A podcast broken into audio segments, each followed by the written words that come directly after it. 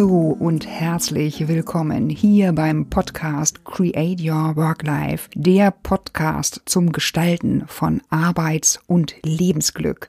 Mein Name ist Claudia Winkel. Hier findest du einen Mix aus positiven Impulsen, praktischen Tools, Coaching-Tipps und wunderbaren Interviewgästen für Unternehmer, Macher, kreative und optimistische Gestalter. Folge Nummer zwei.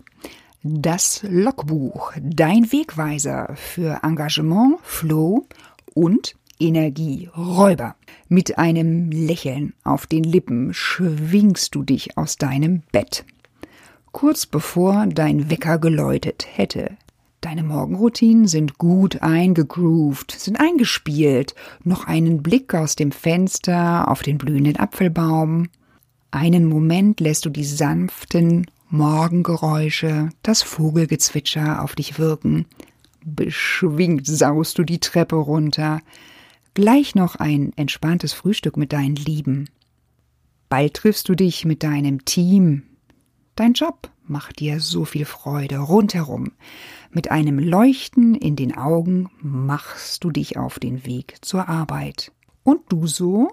Wie sieht dein Morgen aus?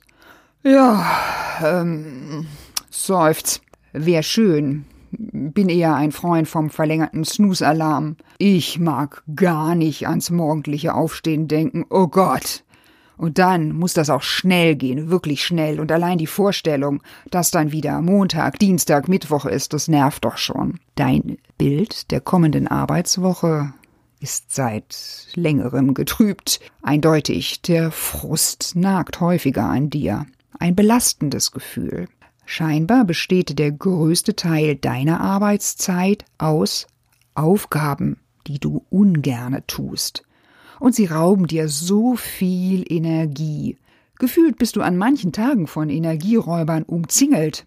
Und auf Anhieb fallen dir auch gleich drei super negative Situationen der letzten Woche ein. Und an dieser Stelle bitte zweimal tief Durchatmen.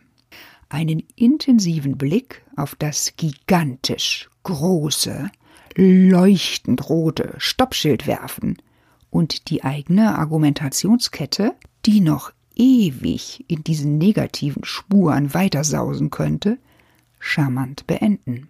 Hier ist Platz für dein Handeln. Und da passiert's.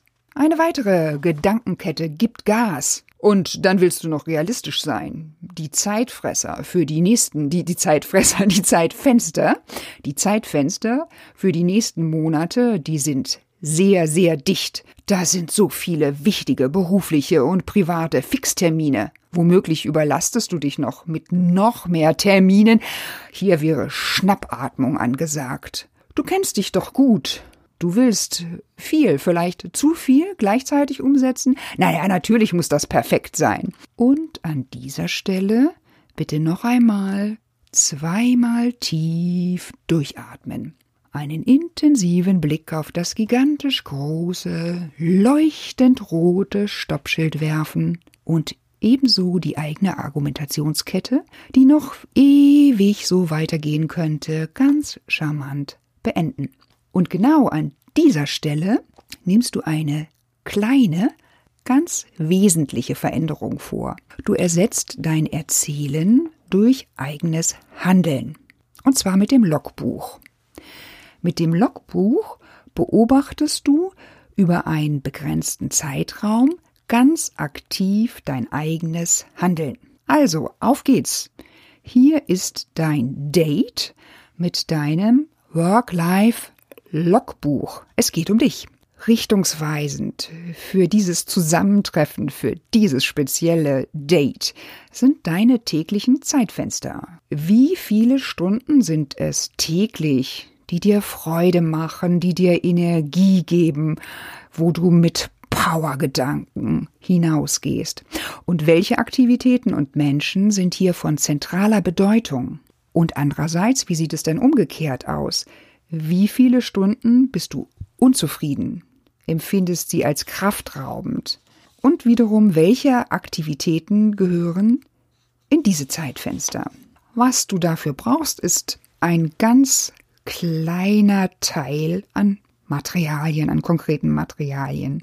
Du brauchst lediglich ein großes Blankoheft, ein größeres Blankoheft, so ein DIN A4 Blankoheft oder einen Zeichenblock. Dann brauchst du noch einen Stift und Post-its in zwei Farben und einige Sticker. Also ganz einfach. Eine Blanko-Unterlage als Heft oder Zeichenblock, ein Stift und Post-its und ein paar Sticker. Klebende, selbstklebende Sticker. Die zwei Farben stehen für deine zwei wesentlichen Gefühlslagen. Gutes Gefühl und schlechtes Gefühl. Und der Smiley-Sticker, der toppt noch das gute Gefühl. Das sind nämlich deine Flow-Momente.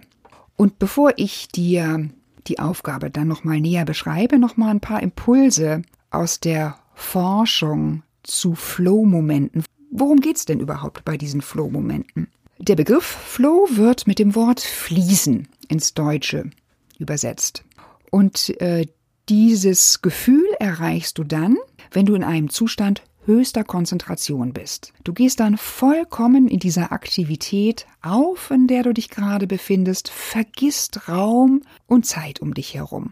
Also anders formuliert, Flow ist der ist das optimale Zusammenspiel von Anforderungen an eine Tätigkeit und den erforderlichen Fähigkeiten, um diese Tätigkeit optimal zu bewältigen. Die Anforderungen sind also weder zu leicht noch zu schwer und damit, und das ist das ganz Besondere an diesen Flow-Momenten, haben weder Langeweile noch Stress hier Raum. Es macht sich ein Gefühl von Euphorie in dir breit. Das Konzept vom Flow geht auf den Psychologen und Glücksforscher mit diesem unaussprechlichen Namen Michai Csikszentmihalyi zurück. Ich hoffe, ich habe das richtig ausgesprochen. Und dieser hat jedenfalls in den 70er Jahren schon die Frage gestellt, wann Menschen denn im Alltag glücklich sind. Das wollte er gerne ganz genau wissen. Und hat dazu die Alltagsaktivitäten von Tausenden von Menschen im Detail untersucht. Und im Ergebnis gibt es eben übereinstimmend einen Kanon an, an Beschreibungen, wann Menschen im Flow haben. Also das ist zum einen dieses Gefühl von Euphorie und Ekstase, Aufgehen in der Tätigkeit. In der Regel ist man von außen dann gar nicht ansprechbar. Also man bekommt ganz wenig von außen Eindrücken mit, weil man so dicht dran ist an dem Thema, weil einen das, weil einen das so erfüllt. Es ist große innere Klarheit und äh, subjektiv äh, hat auch der Einzelne immer den Eindruck, dass die Zeit stehen bleibt. Wichtig ist auch noch, dass sich das auf die gesamten Aktivitäten auswirkt. Also das geht, es geht um körperliche Aktivitäten oder auch geistige Aktivitäten. Also fast alle Aktivitäten, körperliche genauso wie geistige Aktivitäten, sind geeignet, um in den Flow zu kommen. Beispielhaft erlebe ich Flow dann, wenn ich ein Workshop-Konzept nochmal inhaltlich überarbeite, mir ein Kollege oder eine Kollegin nochmal einen tollen Tipp gegeben hat, ich einen Blog entdeckt habe und ich dann äh, gnadenlos für ein, zwei Stunden wirklich ganz tief nochmal in den Inhalten tauche und was Neues entdecke und überarbeite. Und das gilt ebenso für die Vorbereitung vom Coaching oder die Vorbereitung einer neuen Präsentation. Und ich bin auch immer dann im Flow, wenn ich mich äh, nach einem längeren Arbeitstag am Schreibtisch dann endlich in meine Laufschuhe begeben kann und ich beim Joggen dann etwa ab Kilometer drei oder vier wirklich so ziemlich alles um mich herum vergesse. Also der Fokus ist nur noch auf die Laufstrecke gerichtet und das regelmäßige Atmen, ne? einatmen, ausatmen. Dann bin ich im Flow. Und ein weiterer schöner äh, Flow-Moment, das ist ja auch wirklich ein ganz tolles Gefühl, den habe ich des Öfteren in der Küche wenn ich äh, Salatzutaten und Dressing fast wie selbstverständlich neu kombiniere und begeistert darüber bin, was diesmal Leckeres entstanden ist. Und jetzt nochmal zurück zu deinem Handeln, also deiner Aufgabe. Dazu durchläufst du drei Schritte. Im ersten Schritt teilst du auf diesem Blanko, auf der Blanko-Unterlage, teilst du dein Logbuch für die sieben Tage deiner Woche in sieben Spalten ein, in sieben gleich große Spalten. Dann gehst du im Schritt zwei die Stunden des Tages im Einzelnen durch. Blickst nochmal zurück auf die Begegnungen mit den Menschen, die dafür äh, charakteristisch sind und betrachtest die Aktivitäten. Äh, vom Aufwand her sind das am Anfang vielleicht zehn Minuten am Abend und das wird, je häufiger du dich damit beschäftigst, natürlich, weil du eine Lernroutine entwickelst, wird es dann immer zügiger gehen. Wichtig ist ja auch, dass die Abläufe in den Wochen Gemeinsamkeiten haben. Es werden sich sicherlich äh, Situationen wiederholen und das macht deine Arbeit auch leichter.